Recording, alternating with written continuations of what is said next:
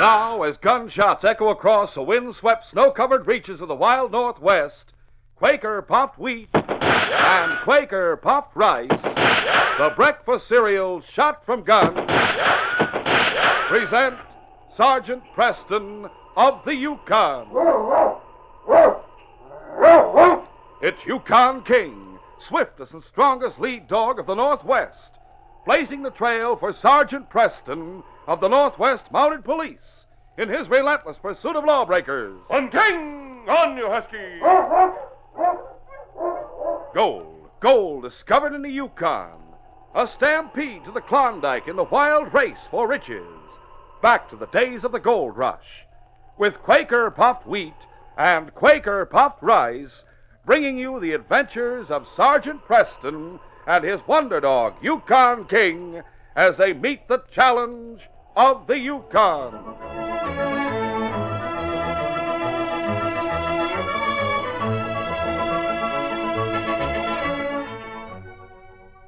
There's no one that can make a better cereal than Quaker puffed rice.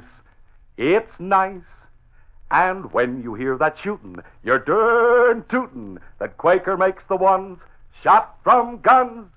And do they hit the spot? Mm-mm. Take a bowlful of those king size premium grains of Quaker puffed rice or Quaker puffed wheat. Top with milk or cream and fruit. And what a mouth-watering breakfast treat. Try it tomorrow.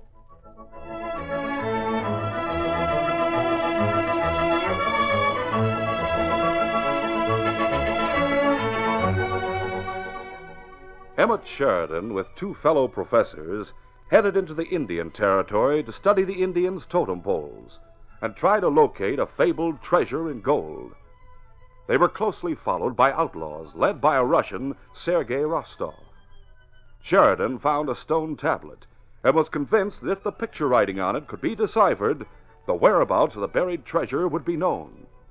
Rostov learned of this, and with the help of Captain Rafe Bradford, the skipper of a whaler, the professors were captured and taken to an old logging camp on the shores of Alexander Bay.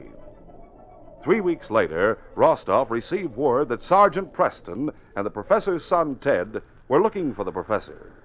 Rostov rowed out to the whaler, which was anchored in Alexander Bay, and conferred with Captain Bradford. Good afternoon, Captain. What's good about it? When the wind starts blowing from the northeast, it means we're in for a spell of dirty weather. It will not be too bad, I trust, to prevent you putting to sea. What's that? Have those two old fogies you're holding prisoner finally told you where Brooks' gold is buried? Not exactly. Ah, I thought as much. Well, I'm fed up. There's whales out there in the open sea, and we mean to go and get some of them. Why, I saw a spout the other day that must have been a hundred feet high. Could have been Big Blue himself. And who is Big Blue? Oh, a whale so big he'd fill the hold of this ship with oil. And there's real gold for you. Not the buried treasure sort of stuff that may or may not exist. We are certain the gold exists. What's more, we've chartered your ship. You've paid me a measly $2,000 and wasted two months of my time. I'm finished. Let us consider the situation. Oh, consider the situation, he says. You're getting to talk like the professors. They are making progress with their work. Yeah, that's what they tell you. Even if they do figure out what the picture writing on the stone means, they'll not tell you. They know they must or they'll die. Oh, have you told them that? I've given them one more week. Already we know the treasure is buried at the foot of a sun and raven totem. Yeah, that's a big help. You'll find those in every Indian village from here to Alaska. And Professor Sheridan is confident that if he is furnished with a single key, he will be able to decipher the exact location. Well, where does he expect to find the key to a picture language no one uses anymore? From me? Yes, Captain. From you. Uh, what? Do you remember the killer whale totem that stands near the chief's hut in the Tongass village? Sure, sure. They found the stone buried at the foot of it. Professor Sheridan remembers some unusual carving near the top of it. He believes that is the key to the language on the stone. So he wants to be taken back there, I suppose. That was his suggestion. However, I told him it was impossible, Well, I should hope so. and I suggested an alternative. What? That you bring him the section of the pole on which the carving is found. Well, now there's a brilliant thought.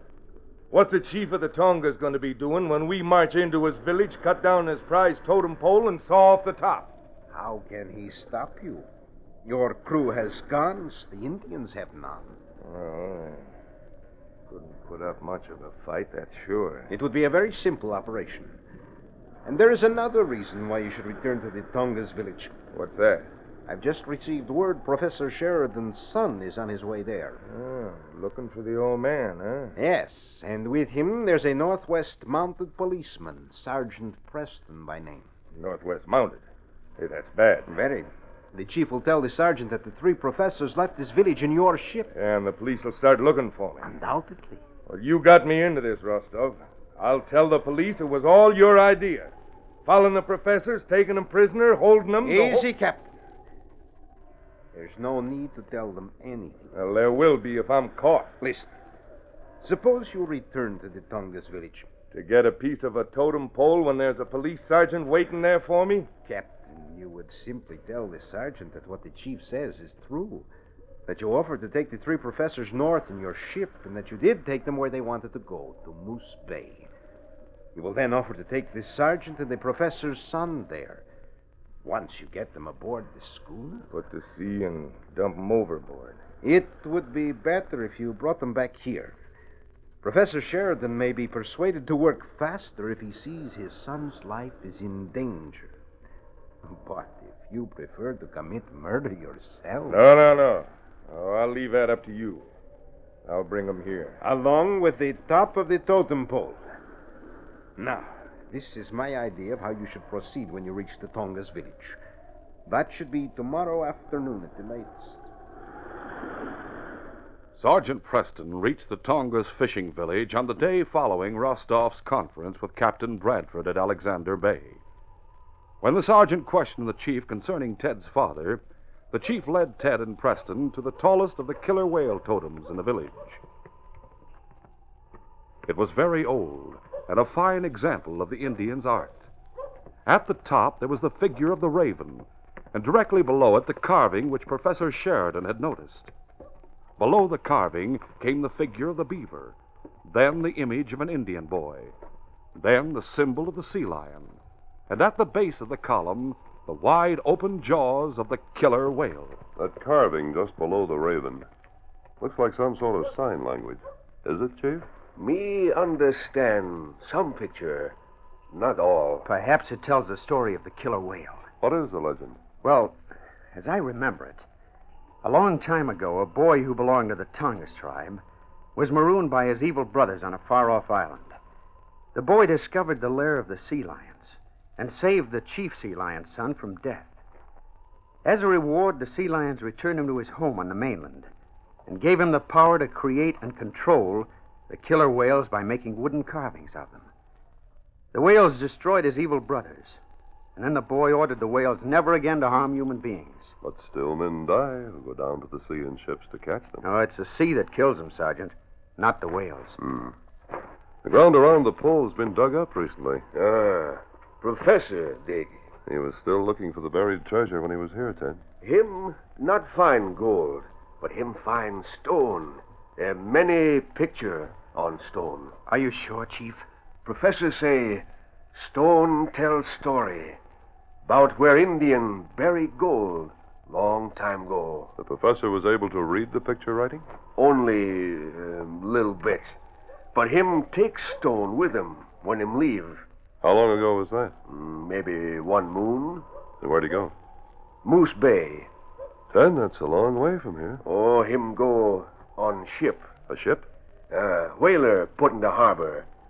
Professor talk with captain. Captain say, good. Me take you Moose Bay. Chief, was this captain a Russian? No. Him name Bradford. Oh, thank goodness for that. Uh, why you ask about Russian? Well, Chief, we found out that the professor and his party were being followed by some Russians. Bad men who were also looking for the buried treasure. They intended to wait until the professor had found it and then take it away from him. Him not find gold here. You seen any Russians around? Hmm? Men with black beards? No, not for long time.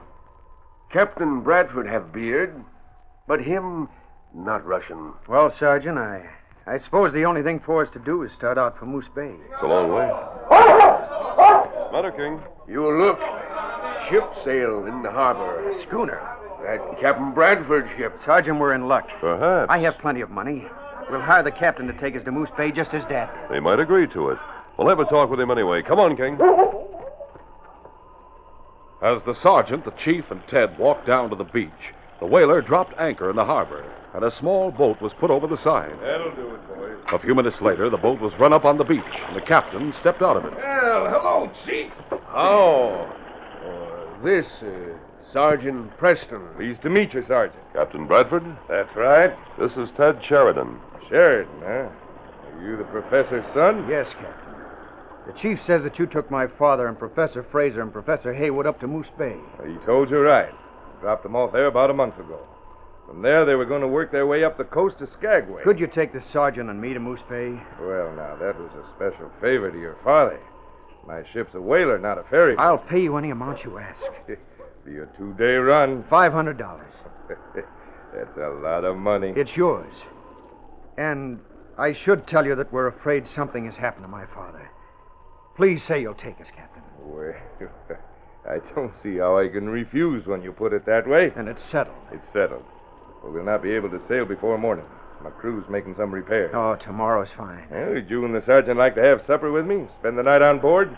You'd be more comfortable than in the village. Why, yes, Captain. Thanks. Sergeant, I want to talk with all the chief's people before we leave. you want to question him about the professor? The professor and others. Well, you should be finished by supper time, shouldn't you? I think so. Then I'll send a boat for you about six. It was nearly dark when the sergeant and Ted reached the ship. Ted went up the ladder first. The sergeant followed him, carrying King in his arms.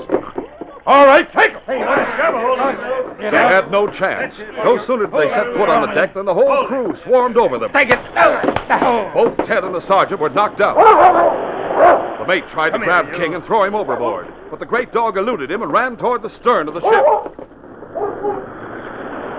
Sergeant and Ted were tied hand and foot. That does it. Now stow him in the forward cabin. Aye, aye, sir. Come on, give me a hand. We'll continue our adventure in just a moment.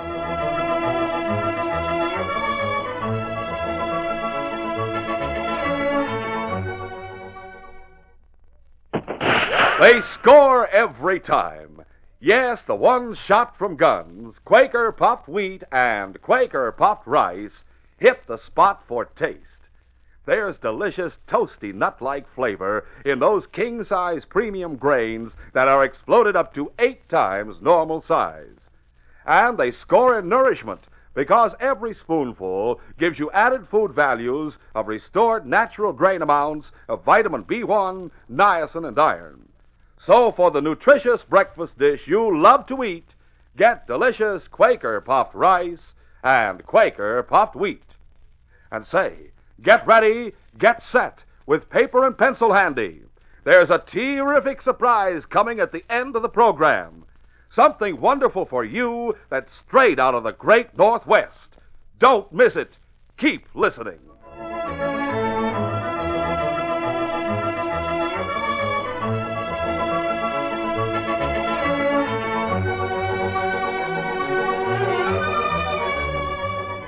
Now to continue. When King escaped from the mate, he found an open companionway at the stern of the ship that led down into the hold, and there he waited until the decks were clear and he could return to his master. Inside the forward cabin, the sergeant regained consciousness and tried to put his hand to his aching head. He soon realized he was helpless. There was no chance of working free from the ropes that bound him. A little light came through the open porthole, and the sergeant could see Ted lying on the floor beside him. Ted? Oh, oh, my head. We didn't have a chance, Sergeant. No. Wonder what happened to King. I caught a glimpse of him running toward the stern of the ship. Huh? Hope he's still on board. This was a poor way to find out what happened to your father. It's all clear now, isn't it? We can make some fair guesses. Captain Bradford's working with the Russians. And your father, Professor Fraser, and Professor Haywood were taken prisoner when they came aboard the ship. Somehow, Professor Haywood managed to escape. I wonder where Dad and Professor Fraser are. Bradford may be taking us to them. Is the ship underway? No. What's that? Trouble in the village. I'll see. The sergeant rolled across the deck of the cabin until he was directly beneath the porthole. Then he managed to get to his feet. Captain and his men, Sergeant? Yes. They're in the village. The Indians seem to be running away. Why should Bradford attack them? That's strange. What is? Bradford's men seem to be chopping down the totem pole in front of the chief's lodge. Yes, it's falling. What could they want with a totem pole? I have no idea. Now they're starting to saw off the top of it. Chopping down a totem pole, it doesn't make sense. There's some reason behind it. We can be sure of that. Have all the crew gone ashore? No, there are some of them standing at the rail. Oh, if we could only get free of these ropes. Take a look around the cabin. Uh, looks mighty bare to me. Stand by the hoist anchor! What are the men saying? Can you hear?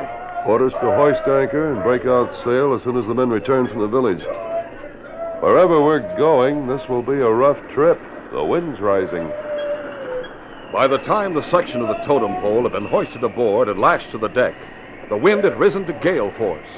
But in spite of that, sail was set, and the whaler headed for the open sea. There, great waves pounded the ship as it beat to windward, and the sergeant and Ted were rolled back and forth across the deck of the cabin, crashing into the bunks and the bulkhead. By morning, they were bruised and battered. But then the wind dropped to a breeze. The sea calmed down, and the sergeant was able to get to his feet and look out the porthole.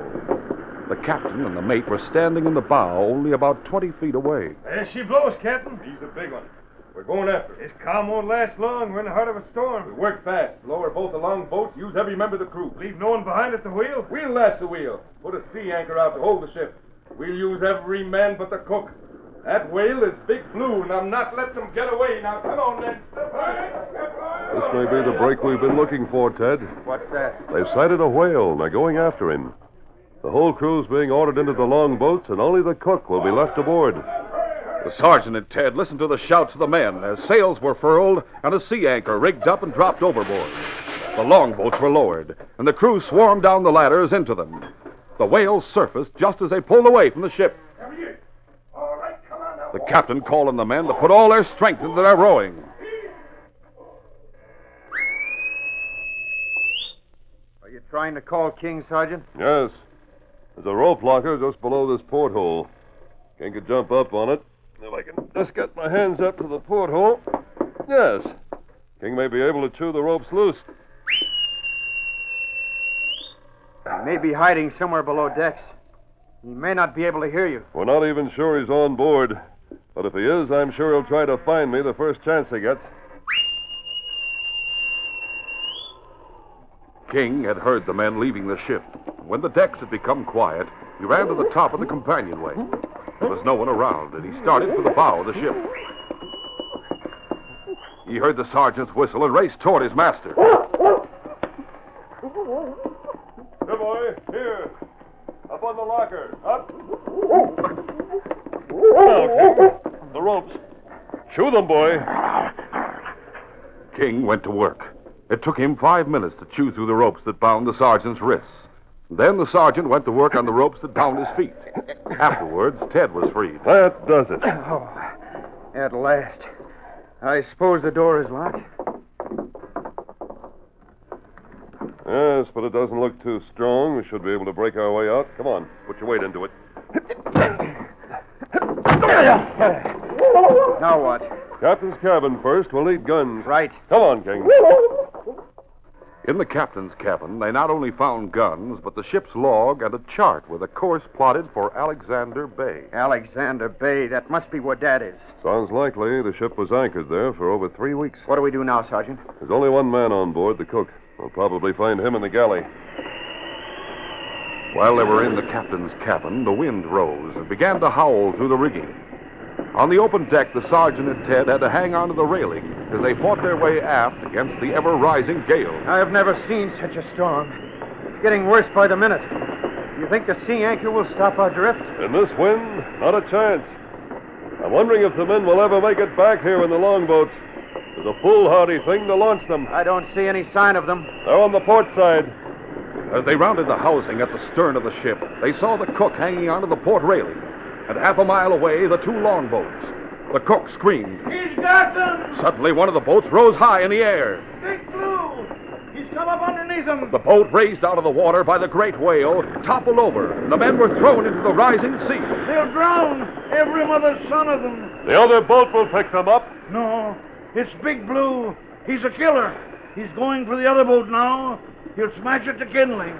The second boat wasn't smashed, but the whale did turn it over, and now the whole crew was struggling in the water. There was nothing the men aboard the whaler could do. And that was the last they saw of the crew, for the gale rose to a new fury. The spray, whipped from the waves, grew thick as snow blotted the crew from sight. Suddenly, the whole ship began to shake. It became a live thing, struggling to be free. Then the anchor cable snapped. The storm seemed to grasp the whaler and hurl it toward the distant shore. The sergeant raced for the helm, hoping to control the ship's course, but the wheel was spinning free. The rudder lines had broken. The ship was at the mercy of the wind and sea. Nothing to do now but hang on. The coast is rocky along here. We'll be driven ashore and wrecked. And we'll have to swim for it, Ted. It was the totem pole that did it.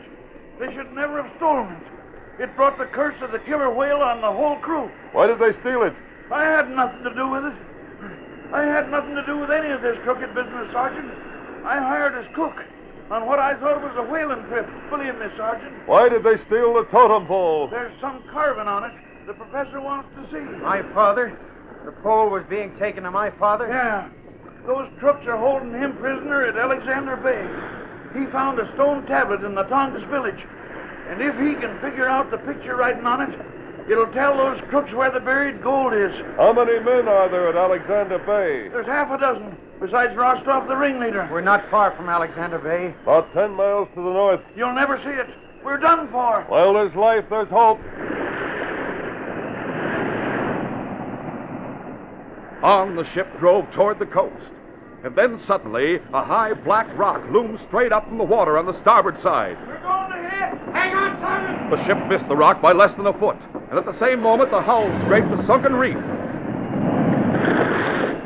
Then a huge wave rose beneath the ship and lifted it up and over the reef into calmer waters. A few minutes later, the whaler ran aground on a sandy bottom. It listed to a 45 degree angle as the waves continued to beat against it. There was nothing the sergeant and his companion could do but stay where they were and hope the ship wouldn't break up. A long hour passed before the wind began to die down. Another hour, and the storm had passed over. The sergeant, Ted, and the cook climbed from the wheelhouse to the slanting deck and searched the sea beyond the reef for some sign of the whaler's crew. There was none. The sky cleared, and the sun came out. The sea grew calm, but there was no sign of life on its shining surface. Close to the horizon, the men saw a spout of water shoot in the air. There he is. Big Blue. Twenty men he's killed today. Should he be blamed, or should the captain? The captain should never have gone after him. He should have known the calm wouldn't last. I suppose it was greed that drove him to take the chance. He was always talking about Big Blue and the money that one whale would bring. Big Blue. The last of the killer whales. What do we do now, Sergeant? We'll make a raft. There's plenty of loose wood around now. That piece of the killer whale totem will do as part of it. We'll load the raft with ammunition and supplies and paddle into shore. And then on to Alexander Bay. On to Alexander Bay. Big Blue has taken care of the captain and his men. It's up to us to take care of the other members of the gang. When your father's free and the gang's in jail, this case will be closed.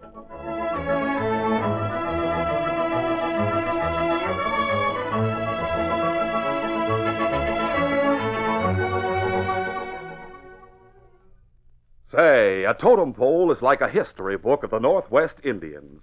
And the carvings of fish, animals, birds, and weird creatures on the huge logs were all done by hand. Yet I understand that the Indians had only such tools as the whalebone, beaver teeth, or sharp stones to do the carving. It's a rare privilege to see those totem poles in the Northwest because they're found nowhere else in the world. And that's what makes this news so terrific. Right now, every one of Sergeant Preston's friends can get in on the most exciting offer of your life. You fellas and girls can get a miniature, a real scale model of the great killer whale totem pole you heard about in the exciting story today. And here's another thrill. The killer whale totem pole is just one of five different miniature totem poles offered to Sergeant Preston's friends by Quaker Puffed Wheat and Quaker Puffed Rice. It's a complete collection. And what a scoop if you're first in your gang to get them. You get the great killer whale, The famous Thunderbird. the fight for the land otters, The weird burial pole. the sun and raven. Every one is different. Every one a pressed wood, hand painted scale model, four inches high, of real authentic totem poles that you would see today if you traveled up to the great Northwest. They're just what you want for building your own little Indian villages. For taking to school when you study Indian. And they're easy as pie to get. For the killer whale totem pole in today's story, or the whole collection of all five different totem poles, just do this.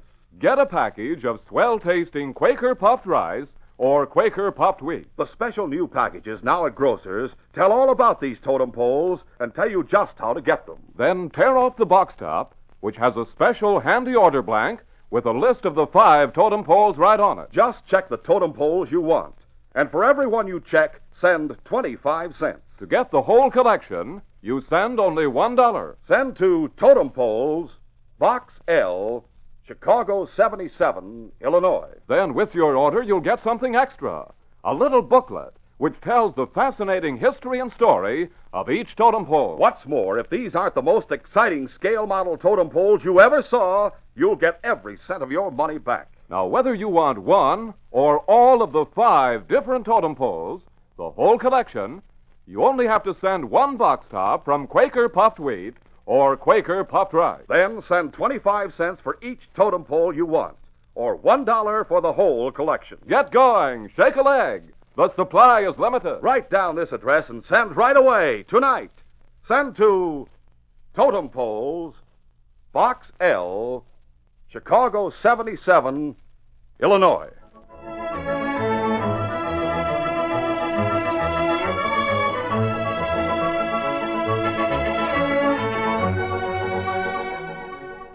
And now a word about our next adventure. Alexander Bay was not to be the end of the trail for the sergeant and Ted Sheridan. When they reached there, the only sign of life they found was Mike, the professor's Irish setter, and Mike was nearly dead from a bullet wound in his chest. Still, the dog was able to show the sergeant the trail his master had taken, and the sergeant knew the professor was still a prisoner. Other men, Rostov and his outlaws, had left Alexander Bay with him. Their trail led into the deep forest, where killers could find a thousand places to set an ambush. Don't miss this next exciting adventure.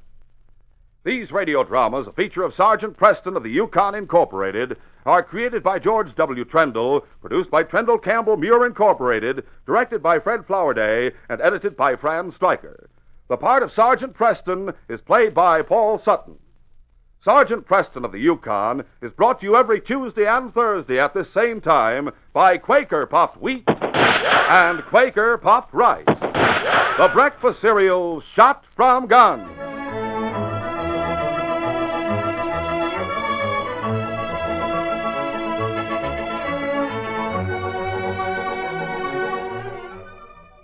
Only Quaker Paco 10 has wheat and rice shot from guns.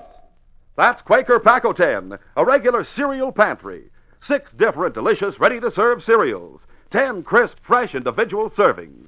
At breakfast, you can take your pick of the pack. Have your own separate individual package. Enjoy a different cereal, extra fresh, every morning. Just remember only Quaker Paco 10 has all your family's cereal favorites. Try Quaker Paco 10. You'll be glad you did.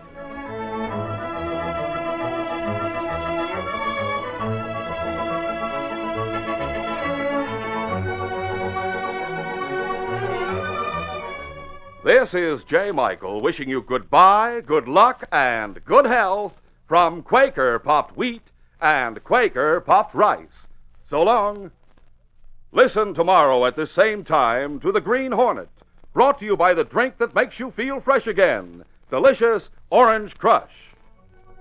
This is the Mutual Broadcasting System.